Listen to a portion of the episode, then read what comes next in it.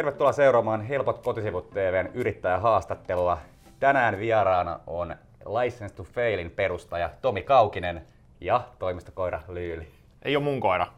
Mulla on tuplasti isompi versio tästä ja eri rotunenkin jopa, mutta samanlainen tällainen pystykorva ja ruttunaama. Ne on maailman parhaita. Meepä saa hakea pallo nyt. Esittelet sä ettäs? Joo, niin moi. Tomi Kaukinen. Mä, siis License to Failin perustaja joo, ja sit mä kuljen nimellä noilla kaikilla speaker-foorumeilla noissa valtakunnan virallinen epäonnistuja. Se on kans mun titteli.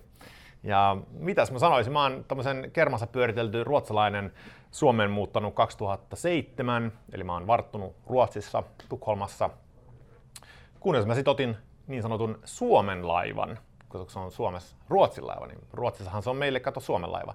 2007 tänne aloin tekee duunia sitten investointipankeille Suomessa ja sitten 2012 yhden innokkaan narkoleptisen kesätyöntekijän ansiosta ryhdyin yrittäjäksi, jonka jälkeen mä oon perustanut pari firmaa. Ensisijaisesti ollaan tehty ulkomaanmarkkinoilla hommia, muun muassa Espanjassa ja Aasiassa. Olen ollut mukana palkkaamassa Real Madridin entisen digijohtajan mun omaan firmaan, mikä on jee! Tästä voidaan kertoa vähän enemmän sitten. Ja sen jälkeen mä vedin kaasupohjaista täynnä seinään, eli burnouttasin, ja nyt viimeiset reilu puolitoista vuotta mä oon tässä koonnut itseäni tämmöisestä eksistentiaalisesta kriisistä, ja nyt mä puhun siitä. Ja nyt mut kutsutaan tällaisiin podcasteihin ja videohaastiksiin puhumaan tästä aiheesta, joten täällä ollaan. Hyvää päivää. Kiitos. Kerrotko vähän tarkemmin tuosta, että miltä tavalla sä puhut ja millaisille yleisölle, ja vähän ennen sitä, niin miten se lähti, miten toi puhuminen lähti? Kehen sä otit yhteyttä, että voiko mä tulla puhua, niin kuin se tarkemmin? Joo, no siis huhtikuun lopussa 2018, eli reilu vuosi ja pari kuukautta sitten, niin mä jäin pois mun yrityksestä, jonka mä olin perustanut, koska mulla oli yksinkertaisesti ollut jo vuosi todella pahoja oireita, josta mä en tunnistanut periaatteessa, kyse oli niin uupumuksesta, koska ne symptomit on aina tosi yksilöllisiä. Mutta silloin oli niin paha olo, että mä olin, että I'm fucking out of here. Oliko sulla mitään vaikeuksia nousta sängystä aamulla? Ei, kun sehän se oli se, että sängystä pääsin ylös. Mutta 2-3 tuntia sen jälkeen, kun olit vähän herännyt, niin sit alkoi. Sitten oli hirveä pissahätä koko ajan, mitä mä en silloin tajunnut, mistä johtui, mutta nyt mä ymmärrän, että se on, niin mulla on jäänyt fight or flight, niin kuin flight päälle, okay, jolloin keho pyrkii tyhjistämään just niin kuin virtsarakon ja tällaista. Et se on, mä olin koko ajan semmoisessa super niin kuin, yberstressatus olotilas periaatteessa, voisi sanoa. Okay. Silloin jäin pois. Mun psykiatri sanoi silloin, että tämä on, niinku, on psykosomaattista kipua. Mulla oli selkäkipeä, alavatsa kipeä, hirveät ahdistuskohtauksia. Se sanoi vaan, että niinku, mä käyn läpi kaikki tutkimukset periaatteessa. Mä kävin kolonoskopiasta ultraääni 3 kertaa ja verikokeet, virtsanäyt. Kaikki oli vaan, että ei sulla ole mitään. Mutta sitten psykiatri sanoi, että nyt jätkä. Tää on sun päässä. Nämä kivut ei ole oikeita, mutta ne tuntuu ihan oikealta. Mä jäin pois. Sitten kesällä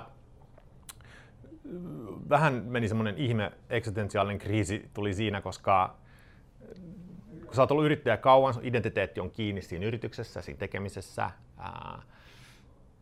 Kukaan ei enää kysy sulta jeesiä, sä oot ihan ulkopuolella.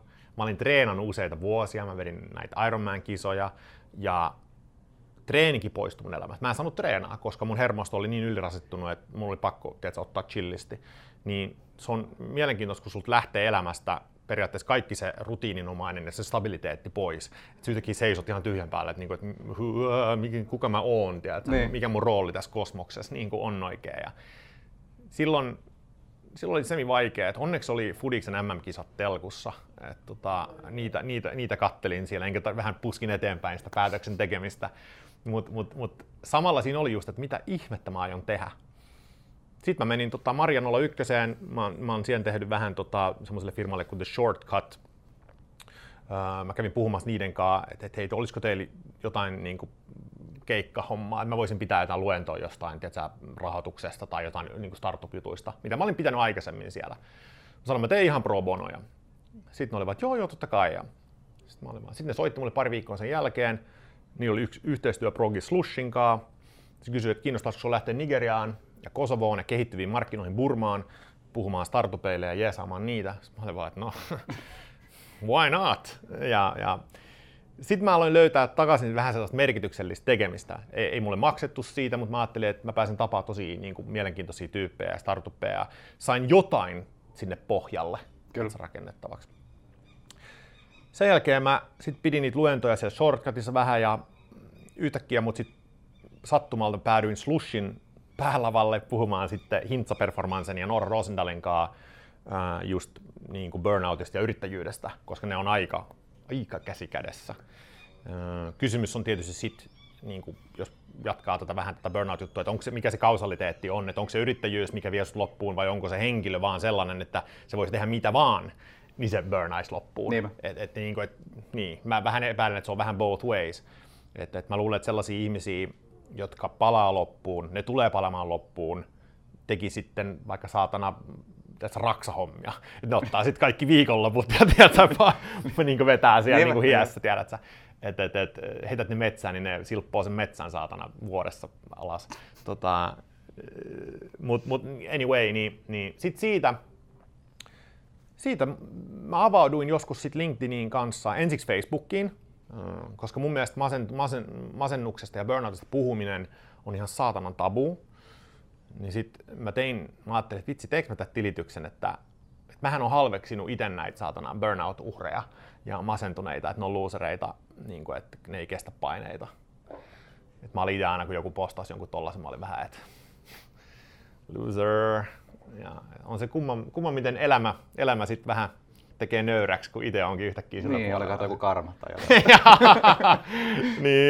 Niin, kappas vaan, mä olin ite sieltä pohjalla ja sit mä olin vaan, että no, fuck it, tässä nyt ollaan, niin sit mä taistelin siinä vähän aikaa, että pitäisikö mun tulla julki vai kärsinkö mä hiljaisuudessa tästä, koska en mä ollut sen vuoden aikana hirveästi niinku puhunut kenellekään siitä, ei edes niinku parhaimmille ystäville. Mä olin vaan sanonut, että vähän kipuja ja näin. Niin sit mä olin vaan, että no fuck it, mä kirjoitan nyt tästä jutun. Ja sit se responssi oli ihan huikea. Mä olin vaan, että oho. Mä olin sellaisessa niinku state of mindissa, että jos mä tulin niinku heikkona ulos, että Ingo olisi vähän mikä heikko paska vittu. Mutta siinä kävi sitten päinvastoin. Jengi oli vaan, että oho, että niinku tsemppii. Ja sitten tuli aika monta, joka laittoi mulle privaviestiä, että et vitsi, että mä oon vähän kanssa samassa, että mä en uskalla. Niinku. Siitä mä sain vähän energiaa, että okei, tästä ehkä pitäisikin puhua.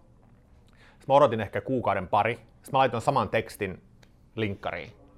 Ja sekin rähti siellä ihan niinku käsissä. Mihin sä laitat ekan? Facebook. Ihan henkilökohtaisesti okay. Vaan. Ja pelkkä teksti, ei video siinä. Ei video, ei. Vaan teksti. No. Ja Sitten mä laitoin linkkariin kanssa niin ihan saman, vaan periaatteessa kopioin sen. Mä olin vaan, että mitä tapahtuu. Niin sieltä tuli ihan hirveä feedbacki kanssa.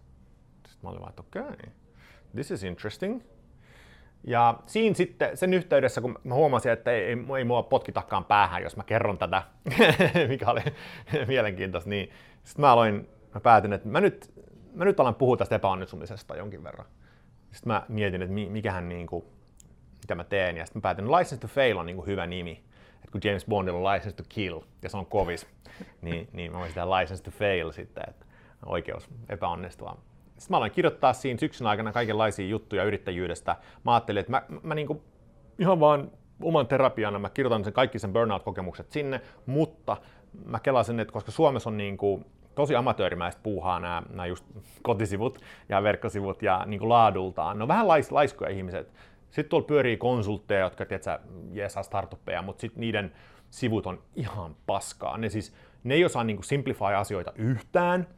Ne ei jaksa käyttää sitä ekstra resurssia siihen, että siitä tehdään ymmärrettävää niinku sille vastaanottajalle. Ja mulle simplicity on niinku ykkösjuttu. Kun on tehnyt sovelluksia niinku App Storeen ja tehnyt tuollaisia tuotteita, niin sä tajuut sen, että first of all, niinku attention span ihmisillä on joku vittu 0,2 sekuntia. Jos se heti iske, niin pois. Niin, sitten mä kävin katsoa vähän niitä muita, jotka just jäi saassa rahoituksessa ja muuta. Niin ne on tietysti kirjoittanut vaan hirveän tekstimassan sinne sivuille. Tai sitten ne on tehnyt jollain PowerPointilla, jotka on saatana bokseja, missä otan nuolia. Sitten mä oon että ei saatana, että on niin helppo niin disruptoida tää niin puoli. Mut mä sitten päätin, että mä en ala niin myymään itteeni, vaan mä teen tämän vaan koska se oli hauskaa.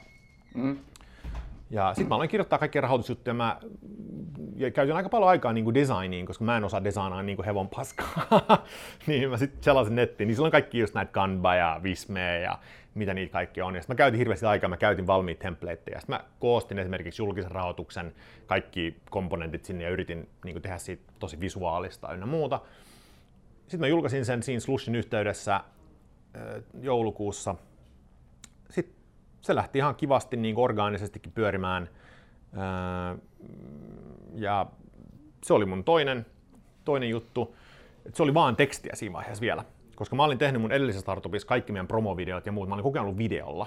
Sitten mä olin vaan niin kuin, että nyt niin kuin videopaussi. Et mä en halua olla videolla enää, että mä ärsyttää. Ja sit mä aloin kirjoittaa niitä juttuja sinne License to Failiin, niin sit tuli palautetta frendeiltä ja muilta, että sä oot kyllä tyhmä, että eihän kukaan tajuu sun tekstistä mitään, että niinku, sähän et ois natiivi suomalainen, niinku, että sulla on tosi huono suomen kieli, sä kirjoitat blogia suomeksi, että miksi sä tee videoita, että tulee se persona esiin sieltä paremmin. Sitten mä olin vaan, että vittu mä en tee videoita.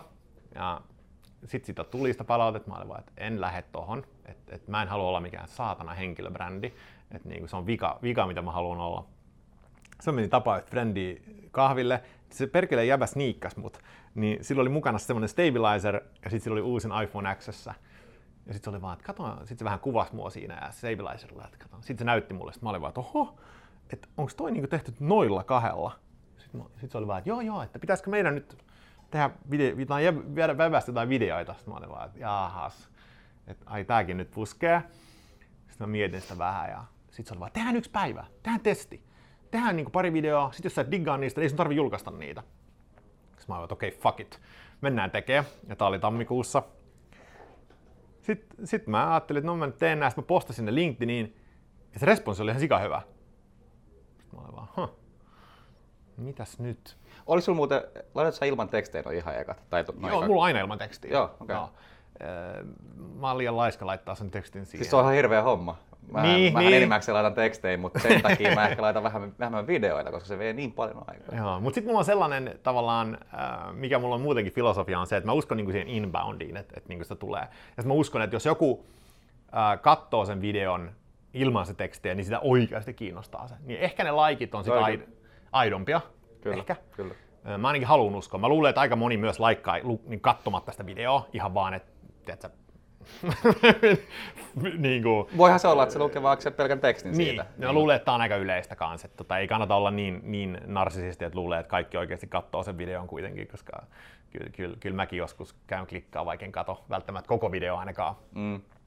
Niin, mutta mä haluan uskoa siihen, että jos sä niin oikeasti katot sen, niin sit sua niin kiinnostaa se niin for real. Sit niin kuin, mä en tiedä mitä LinkedIn teki, mutta johonkin saatana outoon kermaviiliin mut laitettiin siellä, koska sit mun videot alkoi saamaan tosi paljon views. Ja silloin mä päätin, että okei, ehkä mä nyt näitä videoita alan vähän postailemaan sinne. Ja sit mun mielestä ne oli ihan hyviä ne videot, koska mä embeddasin ne mun sivuille siten, että aina kun oli artikkeli jostain, niin sen mä pystyin tukemaan sen videolla. Joo. Niille, jotka ei jaksanut lukea. Niin se oli tavallaan se niin kuin alku. Et sitten, että se video lähti sit niin hyvin, se ei ollut ihan niinku harkittua kuitenkaan. Ja edelleen siis kaikki nuo videot, mitä mä postaan sinne, ne on täysin unscripted. Mä yritän ottaa ne mun kuvaajankaan niinku yhdellä shotilla, niin ne ei ole ikinä leikattuja. Se mitä me suunnitellaan, ne on periaatteessa, me sovitaan, että okei, torstaina tehdään 10. Ja sitten meillä on Excel, missä lukee vaan mikä aihe. Just vaikka, että no tänään puhutaan kassavirrasta ja tuloslaskelmasta. Sitten mennään sinne, sit mä annan, että okei, no aletaan jubailee. Ja sit se niinku tulee sieltä. Et aika monet menee ykköselle ja niinku tosi smoothisti, koska mä oon pitänyt niin paljon luentoja startupeille niinku näistä aiheista, niin ei niitä tarvii skriptaa, kun ne on niin täällä DNAssa niinku mukana. Okei, mä ajattelen vähän samalla tavalla, mutta mulla puuttuu toi, ei oo tuolla. Mutta jotenkin on vaan silti onnistunut. Mä haluun, niinku, että haastattelua, että ei tulisi mitään toisia ottoja tai mitään, että olisi niinku, vähän niinku suoranomainen. Jep, ja se on mageeta. Se on mageeta. Niinku, kun mä huomaan, että monet youtuberit, ne on hirveän tiiviisti leikattu ja ne sanoo jotain, ne ei edes anna paussia. Ne niinku, Mutta voiko tuohon liittyä se attention span juttu? Voi. Koska jos sen katkaisee aina, niin tuli pikku muutos, niin sit jengi saattaa jaksaa katsoa just helpommin. Mä luulen, että se on ihan itse asiassa just noin, koska varsinkin mä veikkaan, että niin kuin nuori yleisö, niin siis, jos ei siinä tapahdu niin kuin jotain välittömästi, niin se on heti niin kuin out. Siis jopa, tästä on vuosia, mutta siis joskus NBAkin ja NFL jutteli siitä, että pitäisikö tehdä muutoksia sääntöihin. Et ei kukaan jaksa katsoa kokonaisia otteluita enää. Ja varsinkin pesäpallo, baseball niin kuin Jenkeissä, sehän on ihan vitun tylsää. 3 tuntia. Mut sitten mä juttelin kun jengin kanssa, sanoin, että eihän sinne mennä katsoa sitä ottelua, tai sitä, niin kuin, vaan sinne mennään niin kuin juhlimaan. Niin, hengaa ja tiedätkö, dokaa. Mutta kyllä mä niinku tajun ton koriksessakin se vika minuutti voi kestää mä tiedän, niinku puoli tuntia, kun ne koko ajan puhaltaa ja faulaa ja faulaa. Mutta se on se kiinnostavin tietenkin siinä. Niin on. Ja kerrankin ihanaa vaan tästä niinku side noteina, että ihanaa, että satanaan Golden State ei voittanut tänä vuonna, vaan Kawhi Leonard veti sen Torontolla. Mut joo, eli missäs mä olin? Niin sen jälkeen niin mä laitoin ihan itse, mä laitoin viestit semmoiselle firmalle kuin MySpeaker ja sitten Puhujatorille. Ja sitten hei, mua kiinnostaisi ehkä niinku puhua tästä. Mä ajattelin, että mä oon pitänyt niin paljon pro bono-luentoja, että miksi mä sit otan rahaakin siitä. Niin sit ne otti mut niinku mukaan talliinsa ja sit sieltä alkoi tulla keikkaa, ne oli puukannut ja nyt mä oon puhunut niinku Tiedolle ja sit mä olin Keskolle tässä viime viikolla ja aika isot firmat ja niitä kiinnostaa se burnout-juttu, koska siitä on tulossa oikeasti kansallinen trauma, ja se ei ole vaan Suomessa, vaan se on joka paikassa. Ja mä luulen, että näillä kaikilla firmoilla on hirveä hinku jotenkin ennakoida sitä, mitä mä en tiedä välttämättä vielä, miten sitä voisi tehdä. Kun mä sanoin, niin kuin mä sanoin, että siellä on aina henkilöitä, jotka vetää itsensä piippuun, mitä sä vaan niille sanot. Mut kaikki haluaa jotain infoa siitä, koska se on monelle tosi semmoinen musta aukko, niin kuin mullekin. Eihän mä niinku tajunnut, että mulla on niinku tämmöinen uupumus tai burnout ennen kuin vasta kun mulla oli diagnostisoitussa. Koska niinku mä en yhdistänyt fyysistä kipua ja kaikkia niitä oireita siihen. Koska niinku säkin kysyit ensimmäisenä, että pääset sä ylös aamulla sängystä. Se oli se just se, mitä mäkin ajattelin. Että jos sä oot uupunut, niin sä tavallaan oot vaan koko ajan väsynyt ja sä pääset niinku sängystä ylös ja tiedät, että sä et halua tehdä. Mutta sitten kun mä puhun nyt jengin kaa, niin mä kuulen kaikenlaista eri tarinaa. Ei kenelläkään ollut vaan kaikilla oli just jotain, että joo, mutta sydän alkoi tykyttää, tiedätkö, mä ajoin ojaan, en osannut puhua, mutta puutu käsi. Siis kaikkea niinku tällaista, ihan siis yksilöllistä, minkä takia toi määrittely on tosi haasteinen, koska Suomessa uupumus määritellään tyyliin kyynisyys.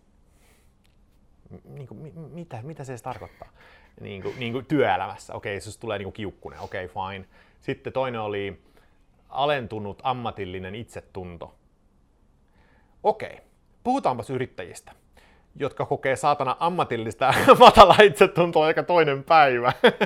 Niin kuin, et miten sä niin kuin relateaat siihen? Ja sitten just se yleinen väsymys. Niin, se on vähän sellaista, niin kuin, että mitäs. Ja Suomessahan uupumus ei ole edes tautiluokiteltu, vaan jos sä sairastut uupumukseen, niin se diagnoosi, minkä sä saat, on just joku sekamuotoinen ahdistuneisuus, häiriö ja masennus. Niin toi on problemaattista henkilöä. Meidän pitää olla puhua vähän enemmän spesifimmin siitä, että tää on yksilöllistä. Tää ei ole nämä 3 määriteltyä niin kuin juttua, vaan ne voi olla manifestoitua ihan eri tavalla. Ja mä luulen, että se on se, mikä näitä firmoja kiinnostaa kuulla. Niinpä, mulla on oma kokemus vähän periaatteessa tästä samasta aiheesta. Siis sellaista, että esimerkiksi mä kävin vaikka pyörähtää tuossa ulkomailla vähän töissä, niin siis meni 2 päivää, että mä enää pystynyt tehdä sitä työtä. Et mulla silleen ne tapahtuu tosi nopeasti, jos tapahtuu tollaista. Ja sit mun on pakko päästä pois. Et mä olin silleen, mitä 3. päivänä mä olin siellä niinku sängyssä, en päässyt ylös, en halunnut nousta, en halunnut niinku mennä sinne. Okay. Et mulla tapahtuu ihan sikanopeasti se. Ja mä en tiedä tuosta fyysisistä oireista, mutta en mä tiedä, mahasta on niin vahva semmoinen ahdistuneisuus tai joku että ei vaan kestä sitä. Ei vaan pysty mennä. Et mulla on silleen tommosia asioita käynyt, mutta se tapahtuu oikein, se on näin. Yes. Se on vaan, tulee vaan yhtäkkiä yllättäen ja ei vaan pysty enää. Toi on sinänsä hyvä, koska mulla on ton jälkeen, mä en ole vieläkään täysin toipunut, vaan mulla tulee toi nyt. Et sen sijaan, että se tuli ennen, mullakin se tuli yksi päivä ja se oli pam, se täysin lamaannutti mut. Mut nyt, jos mä laitan liikaa kalenteriin, alan säntäilee liikaa, niin mulla tulee se vatsa. Se tulee takaisin. Ja nyt mä näen sen ehkä vähän, onko se on vittumaus, kun se tulee, koska se on ihan kauheata. Mut nyt se ainakin pysäyttää, mutta ennen kuin se tulee pitkäaikaista. Et se panee heti jarrun päälle, että älä lähde tänne. Mites onko sulla missään muualla, kun mulla esimerkiksi mulla ei tule missään muussa asiassa kuin työ- tai opiskeluelämä. Ei, mulla ei tule missään muussa. Et jotenkin tuntuu, että kaikki muut menee tosi helposti. Onko sulla? No mä en pysty vieläkään treenata. Et mä tossa keväällä lähdin juoksemaan pari kertaa. Sitten mä olin, että vitsi, että se oli eka kertaa, mä pystyn juoksemaan 2 vuoteen ilman kipuja. Niin sit mä olin, että vitsi, ehkä mä pystyn taas alkaa treenaamaan. Wrong. Mä kävin 3. kerta, kun mä kävin juokseen, niin se tuli takaisin. Et mulla on selkeästi hermosto vielä jotenkin siitä traumasta jäänyt päälle. Vähän semmoinen ylivireisyys. Et mun pitää vieläkin ottaa semi-chillisti. Joo. Ja treenimotivaatio on ihan siis anyway. Et mullahan kävi niin, että mä olin toukokuussa 2017 saanut ekat kipukohtaukset ja ne kaikki saatanan angsti, morganit, niin mä silti päätin lähteä Zürichin Ironmanin kisaan kilpailemaan, vaikka mulla oli olo ihan karmea. Ja tää on just se tyyppi Aan vammainen mindsetti, voisi sanoa. Et mä jotenkin luulen, että jos mä vaan vedän ton kisan, niin sit mä voin höllää. Sitten unohtaa Tarmeen kisa, jos et tiedä mikä se on, niin me puhutaan 3,8 kilsan uinnista, jonka jälkeen sä pyöräilet 180 kilsaa, jonka jälkeen sä juokset maratonin. Ja mä olin vetänyt 1 vuosi aikaisemmin ja pärjännyt sen, ja mä olin vaan, että mä tarvin lisää haasteita.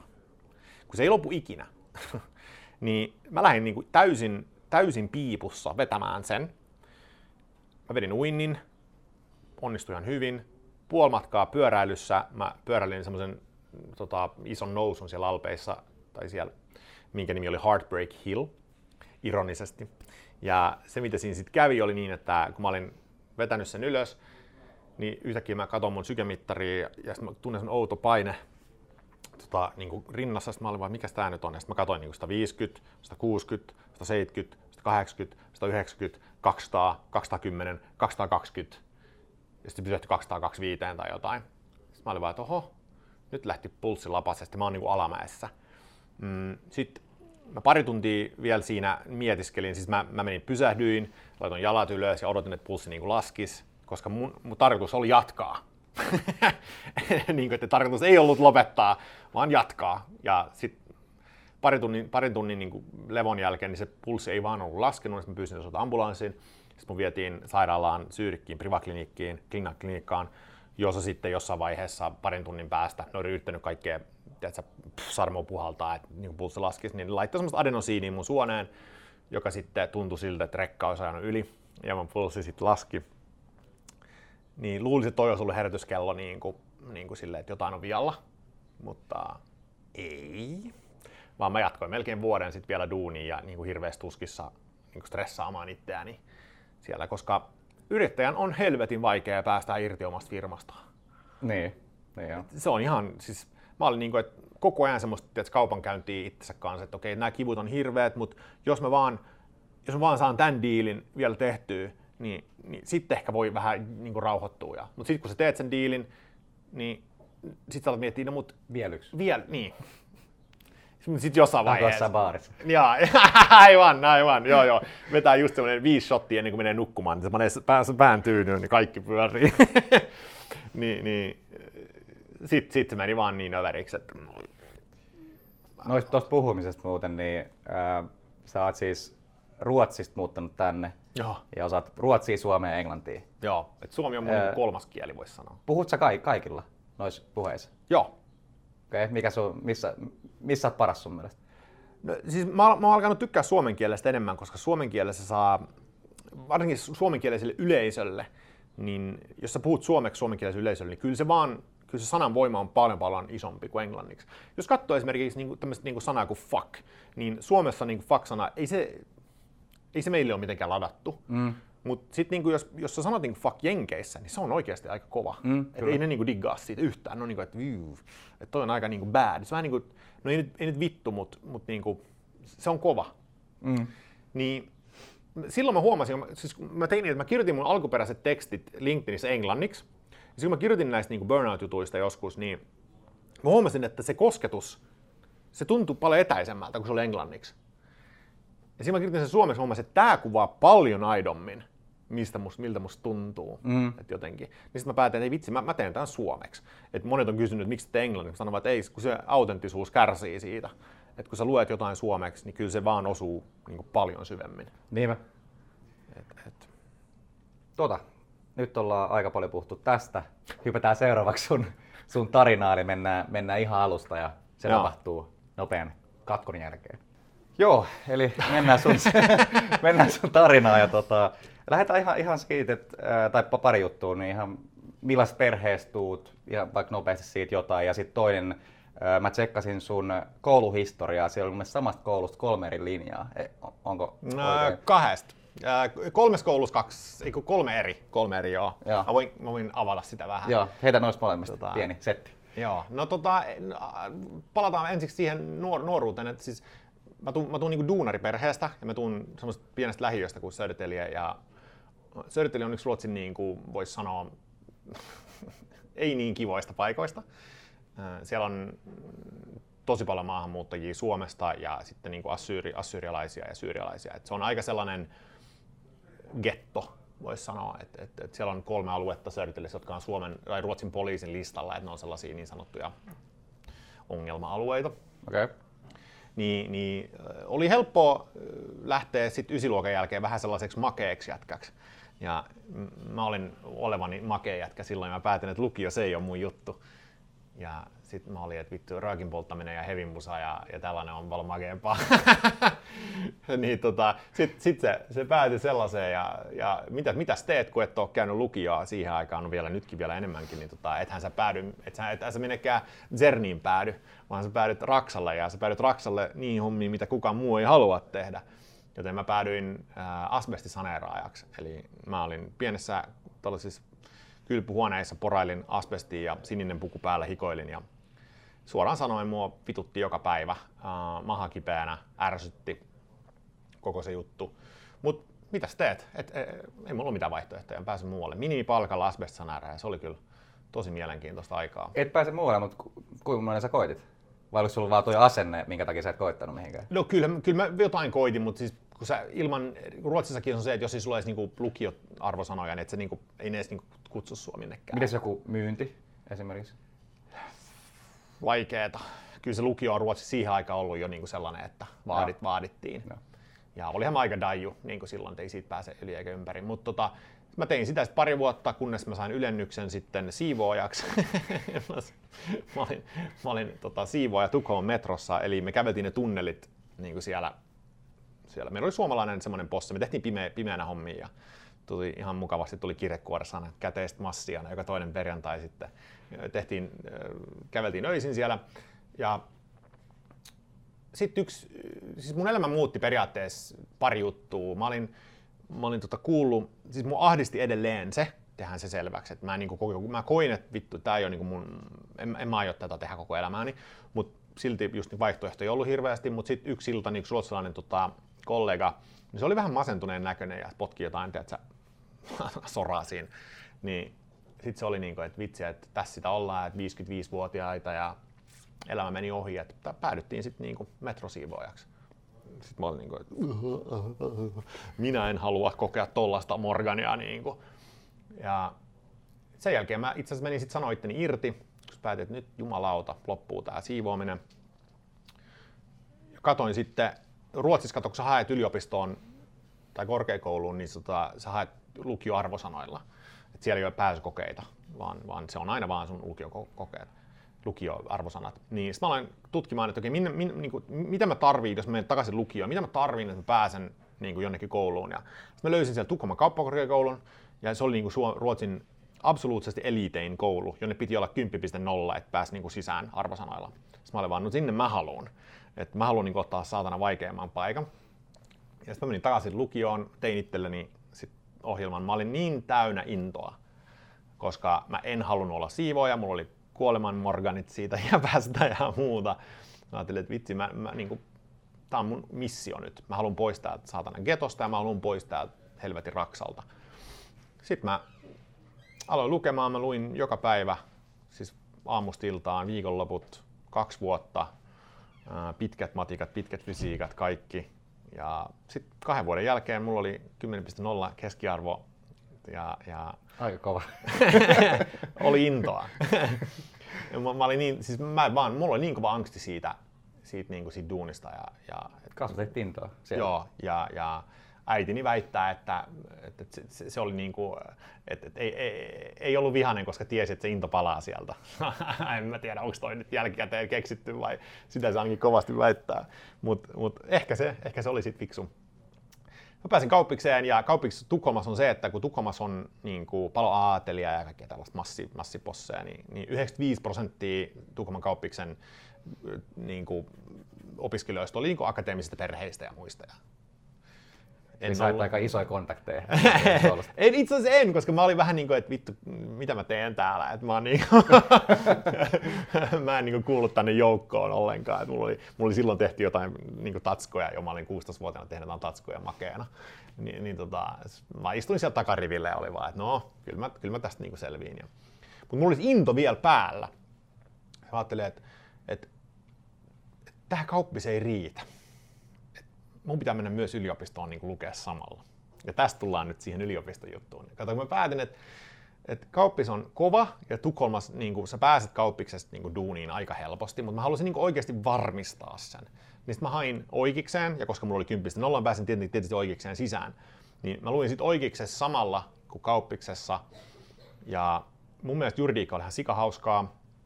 Sitten mä olin miettinyt, että vitsi, että vedäks mä molemmat läpi, että jaksaks mä oikeasti tehdä sen. Vai alaks mä vaan vetää juridiikkaa. Mut sit kun mä kuulin, minkälaista juristeilla on, että kun ne pääsee koulusta ulos, niin ne menee sinne asianajotoimiston pohjalle ja sit siellä on strikti hierarkia, miten siellä noustaan ja tällaista. Mua vähän pelotti se, kun mä tunsin, että kauppis avaa kuitenkin enemmän omia laajalti. Et jos sä luet taloustieteitä, niin sit sä pääset vähän varmaan joka paikkaan. Niin sit mä kuitenkin sit vuoden päästä päätin, että ei vitsiä, että en mä vedä tuplaa, että mä nyt satsaan niinku kauppikseen. Ja mä sain vuoden kuitenkin sit sieltä oikeiksessa. 5.0 keskiarvo? Aika hyvät oli itse asiassa sielläkin. Et kyllä mä niinku diggasin siitä. Taisi olla joku niin sanottu, se oli AB silloin, oli se korkein. Mulla oli pari AB ja joku BA, mut siis ihan ok. Sitten mä palasin kauppikseen ja sit mä olin vaan, että vitsi, mikä on, mun piti jotain haasteita löytää, koska mä oon niin taiju. Niin sit mä olin, että okei, mikä on vaikein linja? Vaikein niinku major kauppiksessa, niin se oli sit finanssi. Mä olin vaan, että okei, finanssi it is. Ja sit kun mä menin sinne puolelle, finanssiin, niin sit mä ajattelin, että no mut, jos mä aion pärjää hyvin niin finanssialla, mun pitää lukea matikkaa. Et mä menin takaisin yliopistoon, mä olin lukea matikkaa sit niin siellä ekstraa. Mä tein sitä pari kurssia vaan onneksi, en lähtenyt sit siis, niin sekoilemaan ihan huolella sinne. Et mä luin puoli vuotta sit jotain advanced mathematics niin siellä. Mut sit mä olin vaan, että ei vitsi, nyt sä hörhöilet taas Kaukinen, että mennään nyt vaan sinne kauppikseen. Ja tuo oli se, niin kuin se digression, mitä mä tein sitten niin Tukholman yliopistoon. Mut sit 2006 mä valmistuin ja ihan ok arvosanolle, että pass with distinction, mikä ei ole paras, vaan se on niin kuin toiseksi paras. Mikä on paras? Excellent. Okay. Ja sitten mulla oli pass with distinction ja sitten on pass. Mut sit mä olin vaan, että okei, että rahoitusalalle, en mä oikeastaan tiennyt mitään siitä, kun katsoin niin kuin Wall Streetin tai joku tällaisen, tietenkin American Psycho oli sellainen leffa, mikä pyöri aika paljon kauppiksen siellä keskustelufoorumeissa, että kaikki droppasi sitaatteja sieltä koko ajan, että se oli niinku semmoinen, sitä fanitettiin Patrick Batemania siellä jostain syystä, olihan se hauska. Sitten se mikä ongelma niin kuin ainakin Tukholman kauppiksi oli, mitä mä nyt jälkikäteen koen on, mikä johtaa siihen, että tulee sellainen niin sanottu disillusionment, että siellä hoetaan koko ajan jengille, että te olette parhaita ja että te tuutte olemaan positioissa yhteiskunnassa, jos te teette hyvät päätökset. Ja, niin sitten kun sä tuut sieltä ulos, menet duuniin, niin se todellisuus tulee aika nopeasti in your face. Ja mä päädyin sellaiseen rahastoon, kiinteistörahastoon, jossa oli amerikkalaiset perustajat. Ja mä muistan ekana päivänä mä tuun toimistolle, mä niin kuin, tiedätkö, mulla oli jopa niin kuin henkselit. Tiedätkö, mulla oli henkselit, mä olin niin Wall Street päissään. Ja sitten me istuin siihen, mun eteen heitetään uusi tietokone, Exceli ja sitten se on niin kuin valkoinen pöytä. Sitten mä olin vaan, okei. Ja sitten piti vääntää Exceliä. Vittu mä olin, että ei oo totta. Että tämähän on ihan paskaa. Missä tää kaikki glamouri on? Missä tää, tiedätkö, missä on kaikki se hehku täältä finanssialasta? Mutta sehän se, totahan se on. Se on ihan helvetin tylsää. Ja eka vuosi mä olin ihan siis kriisissä taas. Mä olin, että en mä halua tehdä tätä. Sitten mulle tuli pyyntö, että meneekö mä Suomeen duuniin. Koska mä olin ollut, niin kuin, mulla oli suomalainen tausta, kuitenkin vanhemmat on kuitenkin suomalaisia, muuttanut Suomesta Ruotsiin 70-luvulla. Niin. Sitten mä päätin, että mä käyn tsekkaan, mitä Suomessa on ja edelleen asun täällä. Mut sitten siinä meni pari vuotta, niin mä aloin saamaan vastuita. Mä sain JP Morganin kansainvälisen kiinteistösalkun sit niin kuin hoidettavaksi. Ja sit se oli mun mielestä ihan kivaa. Palkka nousi, tuli bonareita. Mut sit mulla tuli siinä taas, mä oon tämmönen ihme kriisimies kyllä, että mulla tuli semmosia ihme taas mietintöjä elämästä siinä. Mut voiko sulla olla silleen, että sä tylsistyn? Mä tylsistyn, joo. Niin. Joo, mä tylsistyn ja sit mulla niinku, joo, mun pakko päästä tekemään jotain muuta. Et nytkin jälkikäteen mä katsoin, että mulla on koko ajan mennyt suunta siihen suuntaan, että mä pääsen tekemään asioita, mistä mä oikeesti tykkään. Että on tullut sellainen konvergenssi siihen, että mitä mä oikeesti haluan tehdä ja mitä mä teen. Niin ne on koko ajan lähestynyt toisiaan. Mutta onhan tossa silleen järkeä, jos miettii, että sä valitsit ne linjatkin siellä sen perusteella, että mikä oli vaikeinta, mihin oli vaikeinta päästä, vaan ei niin. Välttämättä ollut sitä niinku ihan aitoa kiinnostusta. Ei ollutkaan.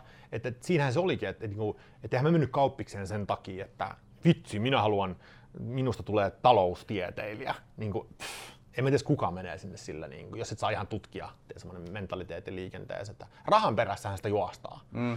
Mutta sit kun se raha alkoi tulee, ja siis mä vannoin joskus opiskeluaikana, että vitsi, mä en ikinä enää aio kieltäytyä mistään, mikä maksaa jotain. Koska mä kieltäydyin kaikista matkailusta ja kaikesta, koska mulla oli niin vähän rahaa silloin.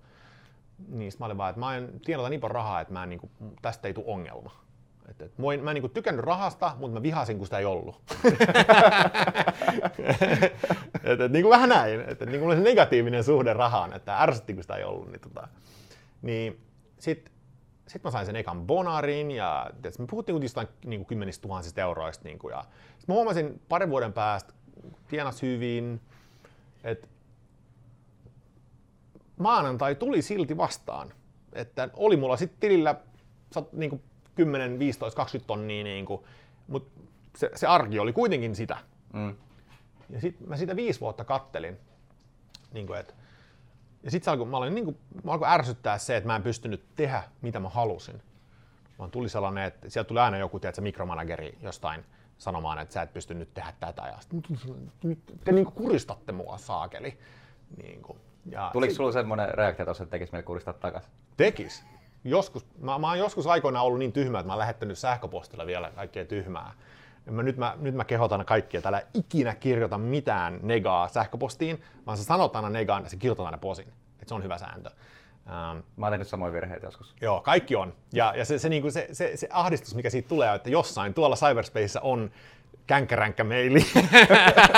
Täältä odottaa, niin se ei ole kivaa.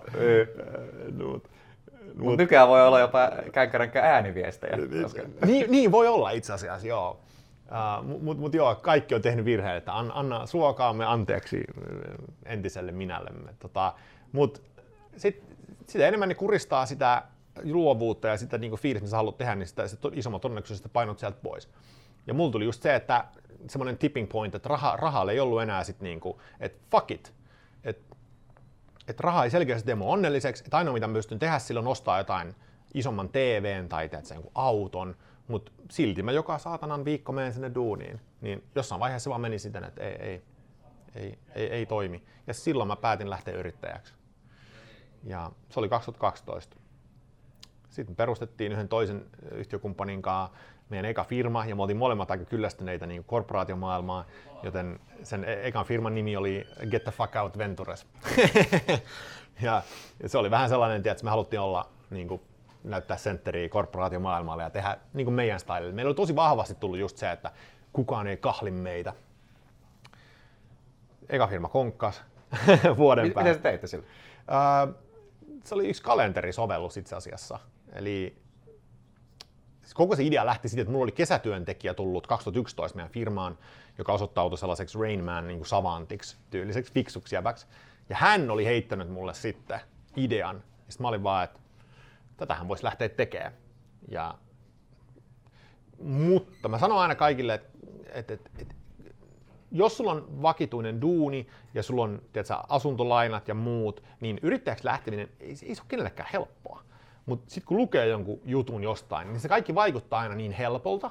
Mutta sitten mä yritän aina korostaa sitä, että se oli, mulle kesti niinku 8 kuukautta ennen kuin mä lähdin siitä, että se idea niinku heitettiin mulle. Koska kyllä siinä joutuu oikeasti pohtimaan, niinku, että okei, mistä mä saan rahaa, mitä mä teen, kun ei ole tuloja enää, tiedätkö, kaikkea tällaista. Älkää piiskatko itseänne siitä, että se saattaa kestää vähän aikaa. Mm. Että kyllä se vaan kestää, mutta sitten toisaalta se ei myöskään ole ikinä helppoa. Että niinku, et se, että älä jää odottamaan sellaista hetkeä, että niin, mutta nyt se tuntuu helpolta. Ei sellaista tule ikinä, se on aina kauheata. Niinku. Mutta sitten se firma oli semmoinen kalenteri, eli se oli niinku siihen aikaan, kun appsit oli kuitenkin aika uusia. Ja appsit oli, että jengi latasitaan pierusovelluksia, tiedätkö, puhelimeen, ja iOS oli ollut joku, tiedätkö, vuoden pari. Mitä se on, se vähän enemmän ollut, mutta sovellukset oli kuitenkin se niin kuin, vähän sellainen niin kuin internet oli 2000-luvun alussa, että kukaan ei tiennyt, että mihin päin se lähtee. Et mä muistan, että jengillä oli puhelimet ihan täynnä sovelluksia. Ja niin sitten me oltiin, me lähdetään niin tekemään sovellusta. Ja se oli kalenterisovellus, joka näytti kalenterin analogisen kellon muodossa periaatteessa. Että sen sijaan, että se oli se lista, niin se oli sellainen kellontaulu, jossa sitten oli niin kuin sellainen pieni slice silloin, jos se palaveri oli. Et se oli mun mielestä tosi intuitiivinen ja niin kuin fiksu. Se sitten konkkas. Oliko se maksullinen näppi? Ei, se oli ihan ilmainen. Mut mikä siinä oli se businessmalli? No niin, exactly. Oli siinä jotain ideoita, mitä meillä oli, mutta ei se sitten niinku oikein. Se oli meidän eka, ja eihän niinku, mähän tulin kiinteistörahastosta, mä en tiennyt mitään consumer-bisneksestä. Se feilas. Mutta siinä samalla me opittiin ihan hirveästi. Ja kun me tavattiin sit sijoittajia, kun me mietittiin sitä toista ideaa, niin sijoittajat kysyivät meiltä, että Suomessa on hyvä se, että kun me puhutaan epäonnistumisen kulttuurista, niin se ei välttämättä ole tuolla normi-ihmisten niin sanotusti keskuudessa hyväksytty termi, mutta sijoittajien välillä se todellakin on.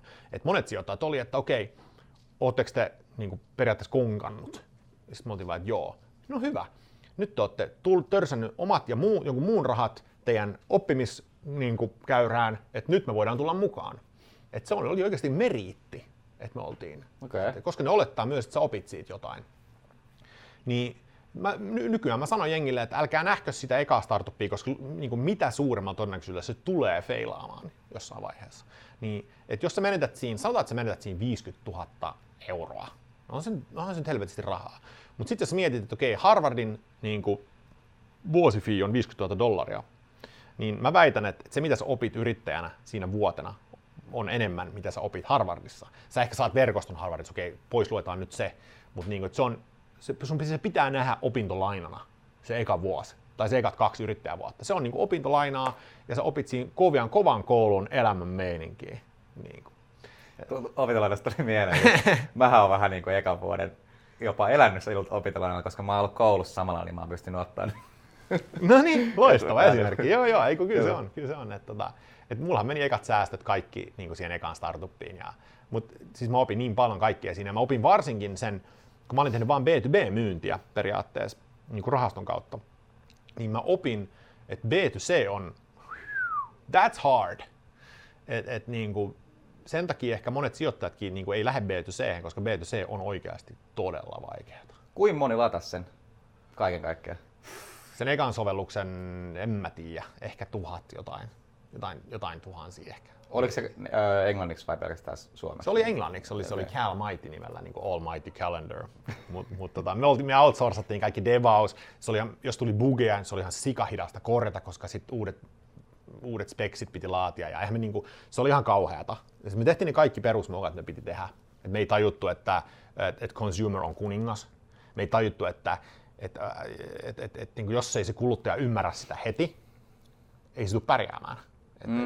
Siinä oli kaikkea tollaista, mitä me niinku, siis kaikki mogat. Kaikki tekee nämä mogat, toivottavasti ei, mutta mogien kautta oppii. Kyllä. Sitten, muistaa. Ja muistaa, varsinkin jos se vähän sattuu. Sitten toinen startup oli sitten semmoinen kuin mun ottelut, joten me pysyttiin kalenteriajattelussa, mutta se mitä me haluttiin tehdä on, me haluttiin helpottaa vanhempien niin kuin, jolloin lapsia, jotka harrastetaan urheilua, niiden tavallaan, koska ne pelasivat otteluita. Niin me soitettiin läpi kaikki Suomen urheiluliitot, sanottiin, että saadaanko me accessi teidän niin kuin, kalenteridataan otteluista. Niin kaikki Suomen liitot oli vaan, että joo, kyllä se käy. No sitten me periaatteessa tehtiin, kun telkku.com tekee TV-kanaville, että me otettiin kaikki otteluohjelmat, mitä löytyi joka ikis Suomen lajista periaatteessa, tuotiin yhteen paikkaan. Ja sitten siellä oli tietysti, vaikka jostain 5-vuotiaiden helvetin lätkästä seniori jalkapalloon. Niin sä vaan klikkasit sitä, niin sun kalenteriin tuli, niin ne tuli kaikki ne tiedot siitä otteluista. Oliko siinä, että pystyi valita, että vaikka jos et vaikka 5-vuotias poika pelaa tuossa, niin joo, se jengi pystyy niinku erikseen valita, ettei ihan kaikki ole. Ei, kun siis vaan ne jengit, että se oli niinku tosi hienosti tehty. Ja siitä tuli ihan iso success, että se oli yksi Suomen niinku parhaiten reitatuimmista sovelluksista ja muuta. Mutta meillä oli sama ongelma kuin ennen, että mikä se liiketoimintamalli oli. Et kun me oletettiin, että sillä massalla, mikä meillä oli siellä, meillä oli aika paljon käyttäjiä, mutta se ongelma oli siinä, että me ei tajuttu välttämättä sitä, että sitä ei tarvinnut sitä sovellusta avata niin usein. Koska kun ne viikonloppusi oli yleensä ne ottelut, niin sä avasit ne ehkä sovelluksen kerran viikossa ja tarkistit. Mm. Se frequency puuttui siitä. Ne ei saatu näyttöjä.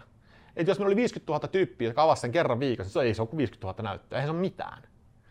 Niin me yritettiin laittaa sinne jotain mainoksia, mutta ne oli niin pieniä ne näyttökerrat, että eihän siitä tullut jotain hiluja. Niin sitten me ei saatu sitä oikein kääntymään, niin me oltiin vaan, että okei, eli meidän pitää nostaa sitä käyttöfrequencyä jotenkin. Joten me tuli meidän kolmas startuppi sitten, mikä me jätettiin se mun ottelut omaksi.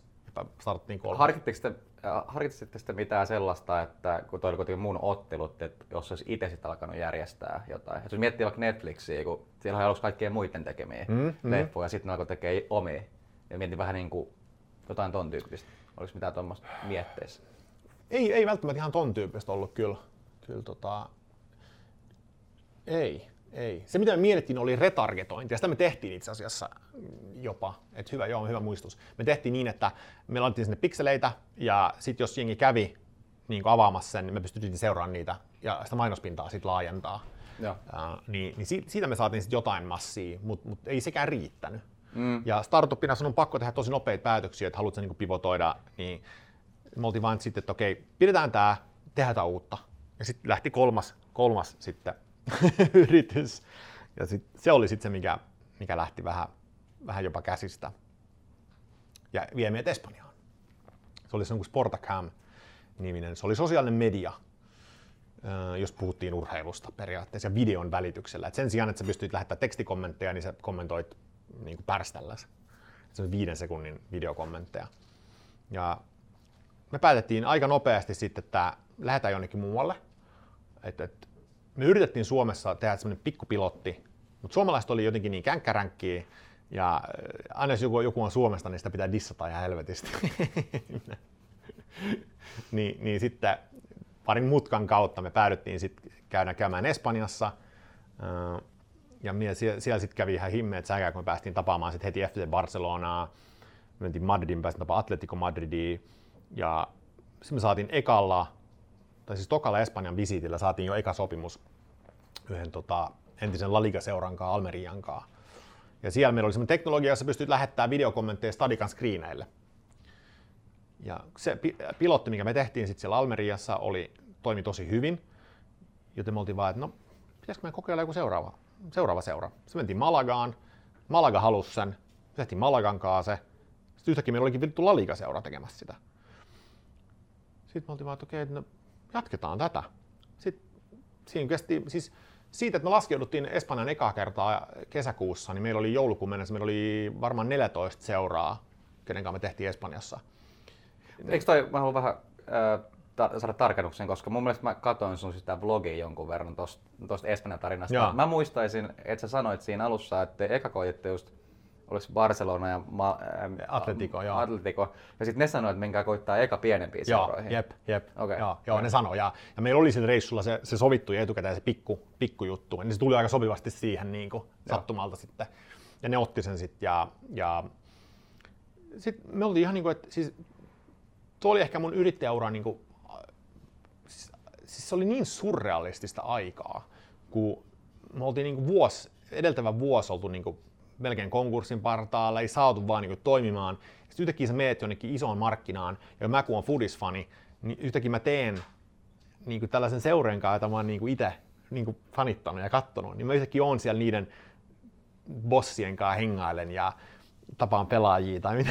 Se oli niin kuin, että mitä? Että what is happening? Ja se oli semmoista niin kuin ihme ekstaasia koko se, niin kuin se 2015 niin kuin loppupuolella. Se oli ihan käsittämätöntä. Ja mä muistan, kun mä tulin aika paljon sitten edestakaisin Madridiin mentiin ja sitten lopulta hankittiin sieltä kämppä, niin kyllä se oli ihan skitsoa suoraan sanoen olla kotona ja sitten saada just joltakin seuralta joku WhatsApp-viesti, missä on niin kuin, että hei, hyvin meni tällä kertaa, että paljon niin kuin videokommentti oli, että fanit diggas. Ja sitten mä itkin niin kuin himas.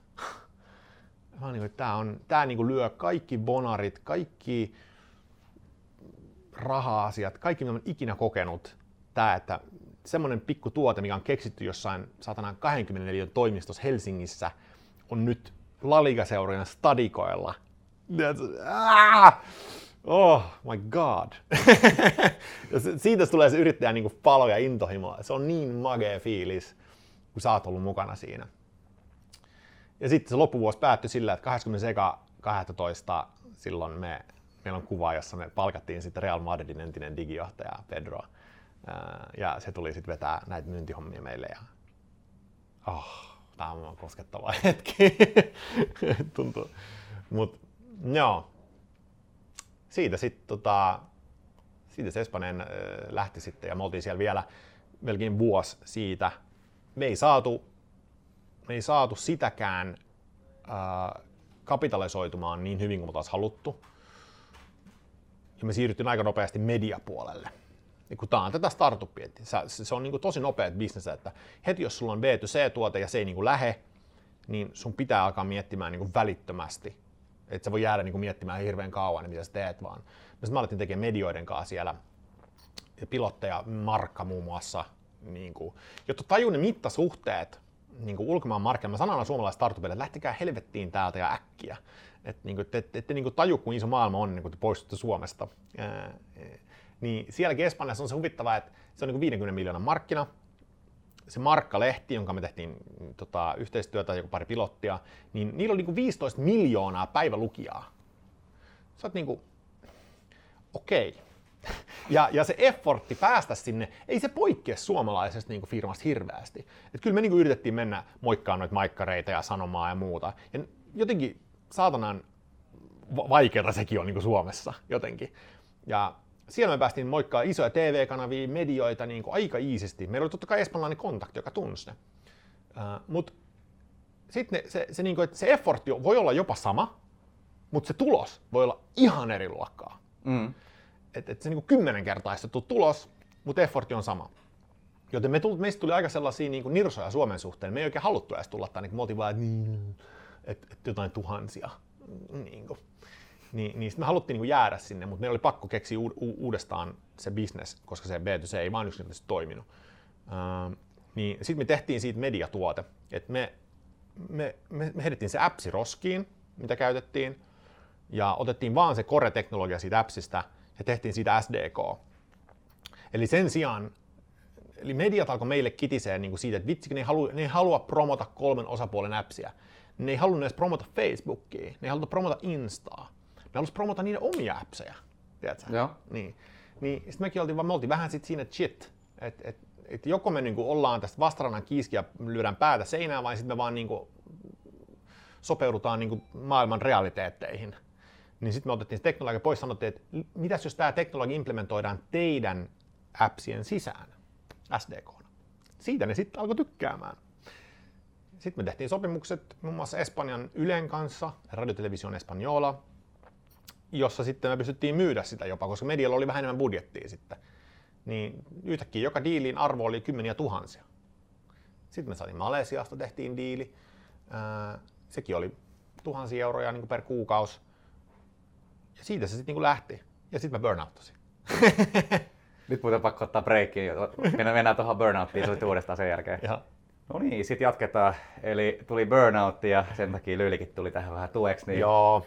Mitä kävi? Mitä kävi? No siis kaikki alkoi sille, että mä tulin yksi aamu himaan pyörälenkiltä, kun mä olin silloin treenaamassa yhteen Ironmaniin. Niin, mut kaikki alkoi siitä, että siis mulla on aina ollut univaikeuksia. Ja sit varsinkin yrittäjänä, niin se elämä on vähän sellaista tyhmää, koska vika mitä sä teet ennen kuin menet nukkumaan, että tsekkaat jotain mailia puhelimesta tai jotain someta tai jotain. Ja sitten eikä teet, kun sä heräät, on jotain sometusta. Mikä on ihan toksista sun aivoille. Sun aivot ei pääse relaamaan niinku yhtään. Ja sitten matkustelu. Oli jonkin verran matkustelu Aasiaan ja tällaista. Ja jetlagi oikeasti fucks you up kans jonkin verran. Mä huomasin, mulla oli toi Garminin sellainen sykemittari, mikä katsoi mun unta myös. Niin mä huomasin, että ei se unikäyrät on ollut niinku tällaisia. Että niinku, et joka toinen yö semi-hyvää, joka toinen yö. Niinku. Ja nyt mä tiedän, että uni on itse asiassa kaikista kriittisin komponentti kaikkeen hyvinvointiin. Et jos ei uni toimi, niin mikään ei toimi. Uni lähti ekana, mutta mikäs sen uniongelman ratkaisee kuin pillerit? No sehän se hoitaa, kato. Niin meitsihän popsi noit sopinokseen jonkin verran, että pääsi nukkumaan. Kun oli niin sellas ylivireystilassa koko ajan, että vaan mä en sellaista maanista jopa, että mä haluan tehdä tätä, aamulla herää, haluan heti lähteä, että autobaani vittu ajatuksia päässä. Niin ei vaan pystynyt nukahtaa. Niin sit kyllä se uni tulee sitten niinku pakolla.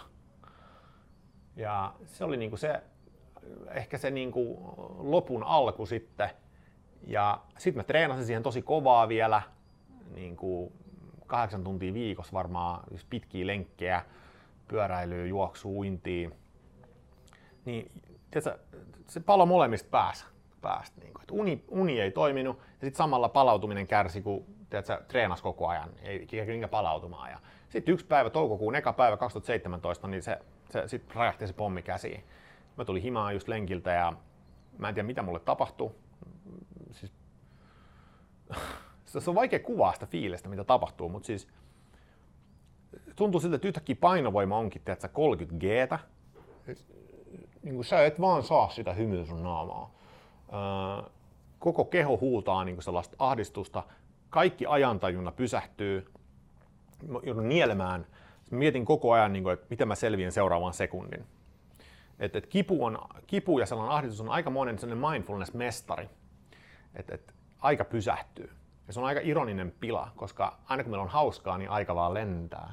Mutta kun sattuu, niin se ei vaan se, että sattuu, vaan myös on vitun hidasta aikaa. Mä vaan istuin siinä lattialla, mä katoin seinää, nielin. Yritin juoda, siis mulla oli niin kova kauhea ahdistus, että mä olin vaan, mitä helvettiä. Sitten mä yritin juoda niinku kaljaa, koska oli vappupäivä, mä olin vaan, että ehkä tää lähtee niinku alkoholilla. Onneksi ei lähtenyt.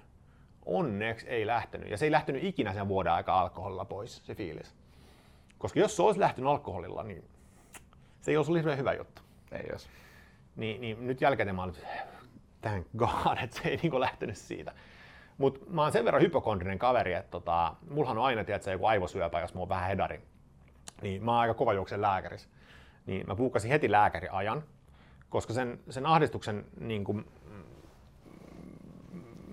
kuin ahdistuksen mukana seurasi myös semmonen, että joku olisi potkassut sua niin kuin munille.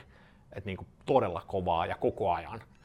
Niin mä oon sattu hirveästi jalkojen väliin, mua pissattiin ja mulla oli hirveä ahdistus. Niin mä menin sit lääkäriin.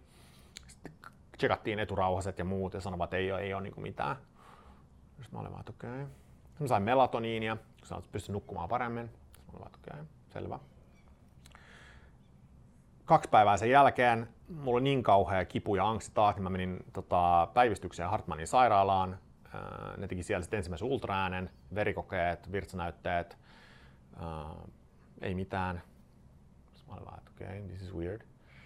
Ja sitten se vaan jatkuu. Mä juoksin lääkärillä, me tehtiin sen seuraavan 5 kuukauden aikana mulle tehtiin, en mä tiedä kuinka monta testiä, mä tehtiin 3 ultraääntä, kolonoskopia, eli siis hanurista kamera ylös ja tsekkaa näin. Ei ole niin paha, mitä mä epäilin, mitä mä pelkäsin. Teillekin, jos tulee sellainen fiilis, että on pakko mennä tekeessä, niin tämmöinen gastroskopian kulma on vielä pahempi. Kolonoskopia nyt, jos puhutaan siitä, niin mä tiedän, että mä olisin halunnut itse kuulla joku sanoa, että se ei ole niin kauheata, koska mä googlailin sitä. Niin, se ei ole paha siis, vaan ainoa mikä siinä on epämukavaa on, kun se kamera se katot, en mä edes kattonut, mä en halua nähdä mitä siellä on. Ja sitten kun ne kääntää sen sun vatsassa, eli kun se menee siellä suolistossa näin, niin kun ne kääntää sen, niin se voi olla vähän epämukavaa, koska jotain sun vatsassa kääntyy, niin se voi olla sellaista wow! Niin, mut ei se itse hanuriin meneminen ollut mitenkään kivuliasta tai mitään, nyt now I've said it. Pahin oli ilta ennen, koska sä joudut syömään laksatiivia, niin sä voit niinku kuvitella, että sä joudut viettää niinku sen koko loppuillan siellä veskis. Se oli se vittumaisin. Mä istuin ja sometin 5 tuntia vessassa päivää ennen, mutta se ei ollut mikään ongelma. Mutta ei sieltäkään löytynyt mitään ja niinku, siis, ei kukaan lääkäri periaatteessa sanonut mulle, että tämä voi olla jotain muuta. Se viimeinen ultraääni, minkä mä tein, mikä oli laaja ultraääni, koko vatsa, niin se sanoi se lääkäri, se oli niin kuin jostain Egyptistä tai jostain, niin se oli kyllä ihan suora sana. Se oli vaan, että kaveri, tämä on luultavasti stressiä. Mä olin vaan, että sanoin, että lähden lomalle. Sitten mä olin vaan, että vitsi, mä lähden lomalle. Sitten mä lähdin Portugaliin lomalle, mä otin niin kuin yrittäjäloman. 8 päivää. Ja se mikä siinä lomassa oli huvittavaa, mikä teki tästä asiasta, mikä teki siitä uupumuksesta, siitä koko masennusjutusta tosi niin kuin hankalan, oli se, että se fiilis ei tullut vaan silloin, kun mä olin töissä. Koska mä aina luulin, kuten kaikki aina sitten tietenkin sanoo sitä, että niin, mutta kun se tulee sit, kun sä oot niin kuin duuni, niin kuin säkin sanoit, se on duuni tai koulu. Mutta mulla se valuu sit siihen, että kun mä olin relannut ja mä olin lomalla, niin mulla oli ihan karmea olo. Ja se koko se loma oli vaan sellaista vittu hampaan puramista ja niin kuin, että sitten tuli se, että okei, sit mä olin epäilemään, että ehkä myös halustakin, että ehkä tää ei olekaan duunia. Että ehkä tää vaan jotain muuta.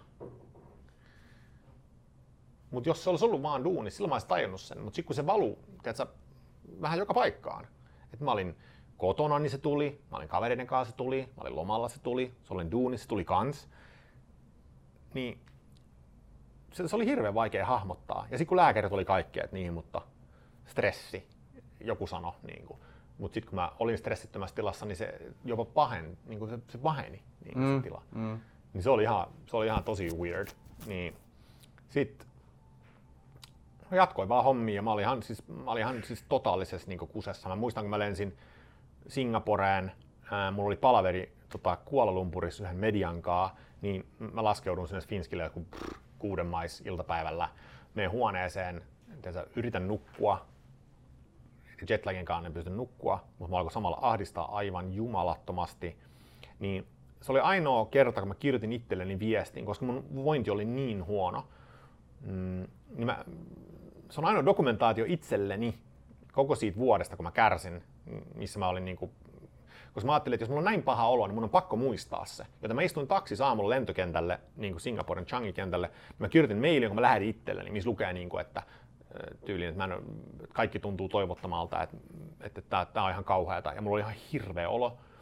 Sitten mä lensin Kuala Lumpuriin, mä menin siellä tapaista mediataloa, tein niiden kanssa sopimuksen, meidän ensimmäisen Aasian sopimuksen. Ja hymyilen, tiedätkö, mä postaan LinkedInin kuvaa, jos mä niinku hymyilen ja kirjoitan alle sen sopparin ja kaikki on niinku jee. Ja mä olin valmis hyppäämään sieltä vitun ikkunasta ulos niinku siinä vaiheessa.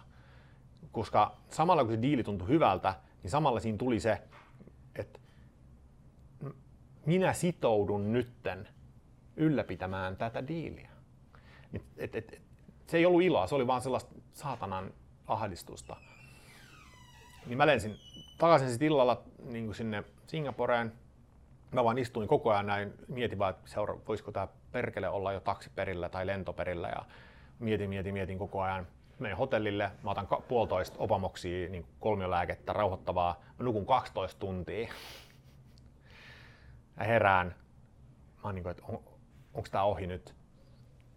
Ja sit kestää tunti pari, niin sit tulee kaikki ne oireet takaisin. Sit mä olin vaan vittu. Sit mä kuitenkin jatkoin. Jatkoin vielä sit 4-5 kuukautta sen jälkeen. Viimeinen reissu oli Kannesiin, me oltiin semmoiset mediamessuilla. Sen jälkeen kun mä tulin kotiin, mä olin niinku, että this is it. Sitten mä jään pois. Miten se kuitenkin sen perussit, niin miten toi omistajuus, oot se vielä yksi omistajista vai myit sen veken vai? Ei, no siis siinä tuli vähän komplikaatioita. En voi hirveästi puhua niistä nyt, mutta joo, se firma on nyt mun mielestä teki konkurssin helmikuussa. Aha. Joo. Mikä sun näkemys johtuu siitä, kun sä et ole enää siellä vai?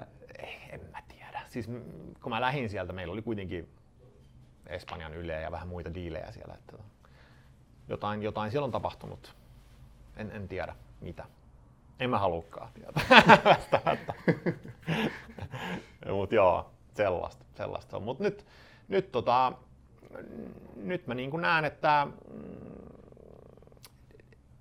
jos ollaan rehellisiä, niin en mä välttämättä ollut ehkä täysin synkassa sen tuotteenkaan itsekään, sen vikan tuotteenkaan, mikä meillä oli. Koska se oli semmoinen mainosplatta tyylinen. Ja tästä mä oon puhunut myös startupeille, että siinä on se riski, että kun sä lähet tekemään jotain, sulla on niinku visio jostain ideasta ja sit sä lähet vetää sitä ideaa ja toimit niinku ns. Liinisti, niin sit sä testaat, jos sen ideassa on jotain järkeä ja sä lyöt sen jonkun pilotin tai pivotin markkinalle ja sitten saat niinku feedbackia siitä. Jos osoittautuu, että sun idea ei toimi, niin mitä monet yrittäjät tekee? Mä sanon, että suurin osa tekee.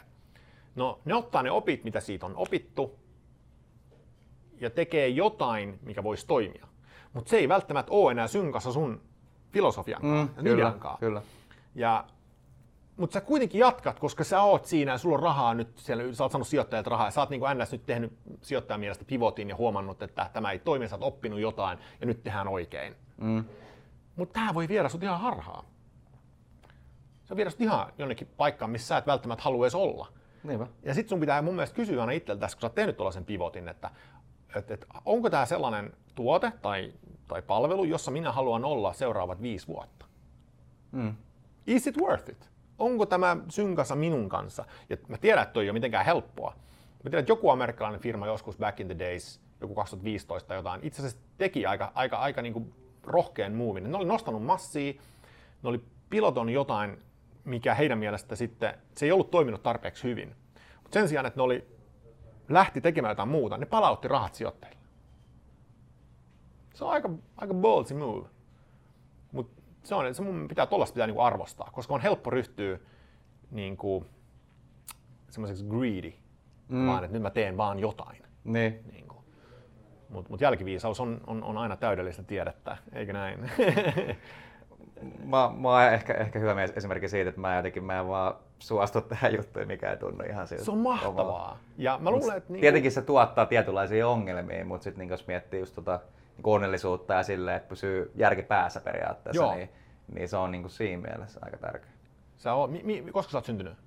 90. 89. No, mä luulen, että mä toivon ja luulen, että tollaista mindsettiä löytyy ehkä enemmän nykynuoresta, jos sanotaan. Mulla on tullut aika paljon, siis niin kuin, miten mun prosessi lähti, niin se lähti ihan noista kaikista jenkeistä, jotka vetää paljon videoita. Et mulla on semmoiset kaverit kuin Iha, joka oli semmoinen kuin Prince C.A., Jay Shetty, ja sitten nykyään ihan selkeä ykkönen on Gary Vaynerchuk.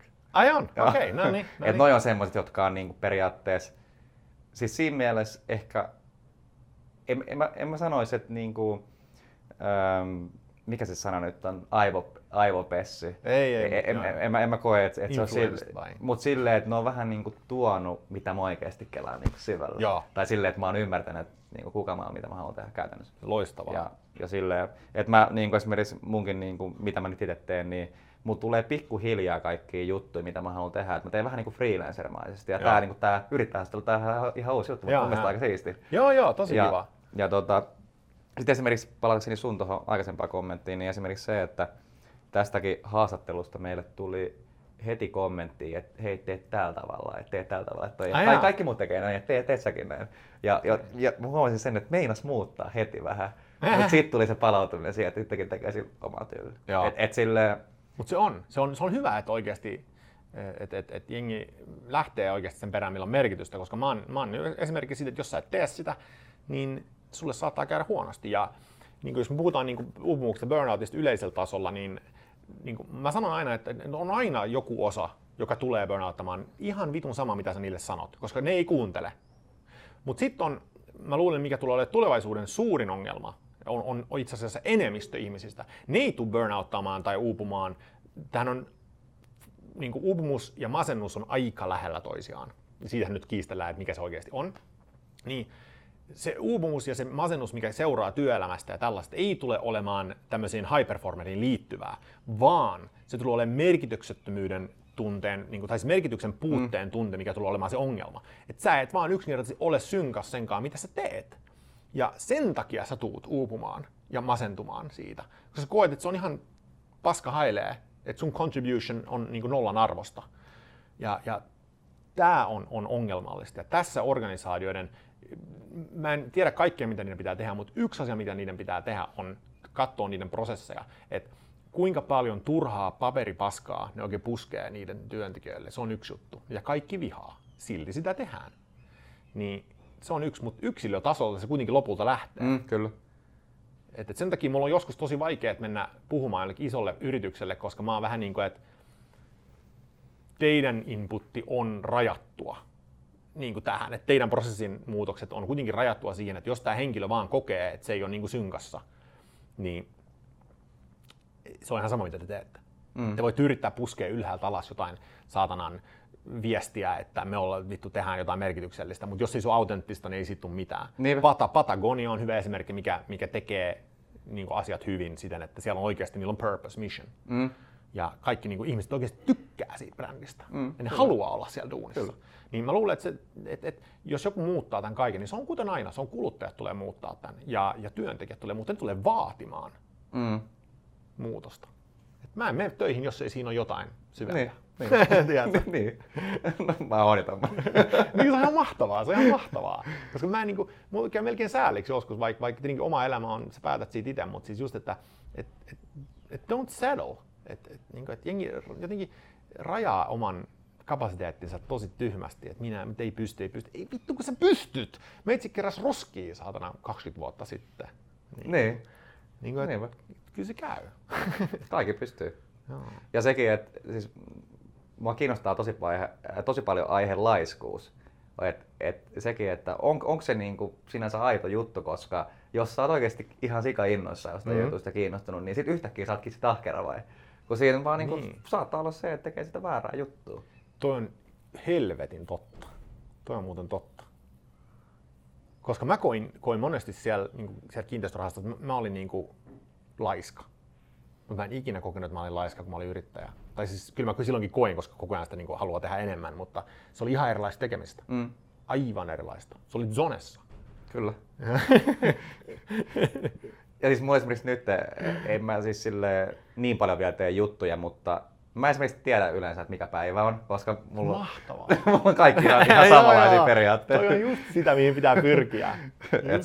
Ja ei mulla mitään tarvetta millekään vapaa. No ehkä silloin tällöin jo tosi harvoin on sillä, että nyt vois pitää vapaa-ajilla. Mut jotenkin siis, mullahan nämä kaikki jutut on lähtenyt harrastuksesta. Mä tein aluksi ilmatteeksi juttuja. Sitten vaan yhtäkkiä tykkäsin sen verran ja tuli tarpeeksi hyväksi, että jotkut oli valmiit maksaa siitä. Et sille mulla pikkuhiljaa tulee. Ja mulla on lähtenyt silleen, että nolla taidoilla. Niin kuin, että joku just kokeili niin juontohommia salibandikuuluttajana. Ei mitään kokemusta. Meni hyvin ja nyt mulla on niin kuin oma jengi, jonka matsit mä aina kuuntelen. Eikö se kuuluta? Ja sama tässä videopuolessa just katsoin 1 vai 2 YouTube-opetusvideoa. Ja sitten yhtäkkiä musta tulee joku editoija. Toi on niin parasta. Eiku, siis mä tunnistan ton niin hyvin, koska mäkin niin nyt, kun mä aion tekemään tätä LinkedIn-juttua, niin siis mä joudun opettelemaan kaikki noi WordPressit ja just videoeditointi ja Facebook-markkinointi ehkä enemmän, kun minulla on aina tyypit, jotka on hoitanut sen mulle. Niin se on ihan hauskaa opetella asioita ja niin tehdä niin kuin luullaan. Mullahan ihan sama kuin sulla. Mähän pidin pro bono-luentoja koko ajan ennen. Yhtäkkiä mä olin vaan, että no, tästähän voi niinku tienatakin. Niin, joo. Eiku just noin, kun toi on se mun mielestä se true way, koska tossa sä aloitat intohimosta ja se intohimo yhtäkkiä maksaa sun palkan. Ja sit se, että kun aloittaa ilmoitteeksi, sä pystyt aloittamaan sen semmoisessa paikassa, mikä on vähän niin kuin oikea paikka sulle. Koska heti jos joutuu maksamaan, niin, se muuttaa sen asetelman. Et jos aloittaa sille ja just tekee ilmatteeksi vaikka parille kolmelle tyypille, jotka on semmoisia, joiden kanssa se niin kuin voisit tehdä ihan ilmatteeksi muutenkin. Oletetaan vaikka, että jos joku työ olisi samalla niin kuin harrastuksena. Niin kuin toi on pohjainen, niin sitten tietenkin nehän tuntee samanlaisia tyyppejä. Joo. Käytännössä kasvaa se verkosto niistä hyvistä tyypeistä. Exactly. Mä oon yrittänyt itse pitää niinku tota ajatusmallia aika paljon. Mä sanoin, että sä oot täysin oikealla radalla, koska tota mäkin sanoin jengille, kun jengi on niinku, älä vittu, että minne on hävinnyt se kovan duunin ajattelu, niinku, että jengi luulee vaan, että kaikki sataa niinku niskaan ja kaikkea tällaista, mut tee ne ilmaskeikat, rakenna sillä. Siten kaikki maailman nämä DJt, kaikki nämä on tehnyt, kaikki satana bändit ja muut, ne on ottanut sen hitin, mut vittu kun se tulee takaisin. Se tulee takaisin, varmasti tulee. Ja jos ei tule, niin mitä sitten? Sä voit aina katsoa itse peiliä ja sanoa, että mä ainakin vitun yritin. Niin, että siinä on vaan win-win. Ja sehän itse asiassa sehän on se tärkeä, että yrittää. Mua esimerkiksi mua kiinnostaa, tai se ei ole niin tärkeä asia, että mikä se lopputulossa on. Mä oon ihan fiiliksissä niin periaatteessa kaikista peileistäkin, koska tiedät, että yrittää ei tule sitä what if-juttua silloin. Se what if on kauhein. Se on kauhein. Siis, joo, niin kuin jos katsoo tämmöinen niin kuin vähän triviaalinen esimerkin niin kuin naisista, niin kuin, että kyllä mua vituttaa eniten ne kerrat, jos mä oon nähnyt jonkun hyvän, kivan näköisen muikkelin jossain ja mä en oo mennyt. Se mä oon niin kuin, mitä jos? Niin. Mut sit kun on käynyt, se on huvittavaa, sit kun sä teet sen ja sit tulee pakit, niin sä oot niin kuin, että se unohtuu niin kuin sekunnissa. Kyllä. Okei, I tried, fuck it. Muistakaa mennä sille hyvän näköiselle tytölle tai pojalle kyllä. sanomaan, että moi. Mä joskus itse asiassa asiaa treenasin sillä, meillä joku Robbins vai mikä onkaan, niin siis se oli keksinyt semmoisen 5-second rulein, että jos tulee joku just tommonen, että haluaa tehdä jonkun jutun, niin laskee taaksepäin 5, 4, 3, 2, 1 ja menee. Et se, että tekee sen laskuoperaation päässä, niin se vie pois sen, että alkaa miettiä minkä takia ei menisi. Toi on aika mielenkiintoinen juttu, koska mä oon testannut niinku ihan aamuherätykseenkin. Eli kun tulee herätyskello, niin laskee 5, 4, 3, 2, 1 ja vaan nousee, niin se toimii. Okei, I'll take it. Testaa. Joo, mä laitoin tänään LinkedInin itse asiassa yhden kohteliaisuushaasteen. Kato, kun mä aloin miettiä, että kun jengi pelkää hirveästi ihmisiä, jengi pelkää antaa kohteliaisuuksia jollekin randomille tyypille, se on niinku ihan hirveä trauma monelle. ja niinku, se on helpompaa olla ilkeä tai antaa joku ilkeä katse sen sijaan, kun sanoo, että hei, onpas kivat niinku kengät tai jotain. Niin mä laitoin haasteen, että vitsi, että tällä viikolla nyt ei niinku lähdette lomalle, niin pankaa jotain posia niinku pyörimään tuonne. Et menkää älkää randomille, sanokaa jotain niin kohteliaisuudesta. Kohdatkaa pelkonne ja tuokaa positiivisuutta maailmaan. Niinku, että kyllä mä itsekin huomaan, että on se joskus helvetin vaikeet vaan sanoa jollekin, kenelle vaan, että jotain positiivista. Ne, kyllä. Mut sit tuntuu hyvälle ja hengi voi hyvin. Noho! No hei! Joo. Väsyttikö? Mun mielestä tässä on aika hyvin käyty sun juttu läpi. Tässä käytiin aika paljon läpi. Ja mä oon parissa aikaisemmassakin haastiksessa ottanut ihan loppuun, että haastateltava antaa elämänohjeen katsojille.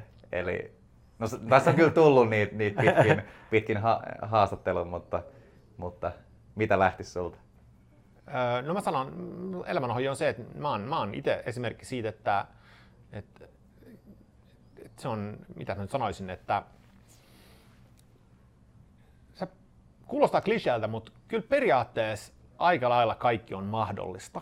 Että jos sä vaan lähet siihen suuntaan ja lähet niin kuin painamaan kovalla duunilla, niin kyllä jos sä pääset tähtiin asti, niin sä pääset kuitenkin puiden yläpuolelle luultavasti tai pilviin jopa.